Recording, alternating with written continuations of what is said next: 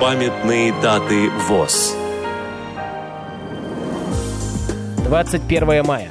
90 лет со дня рождения Игоря Витальевича Дунаева, врача-массажиста, педагога, автора учебного пособия «Руководство по классическому массажу». Программа подготовлена при содействии Российской государственной библиотеки для слепых –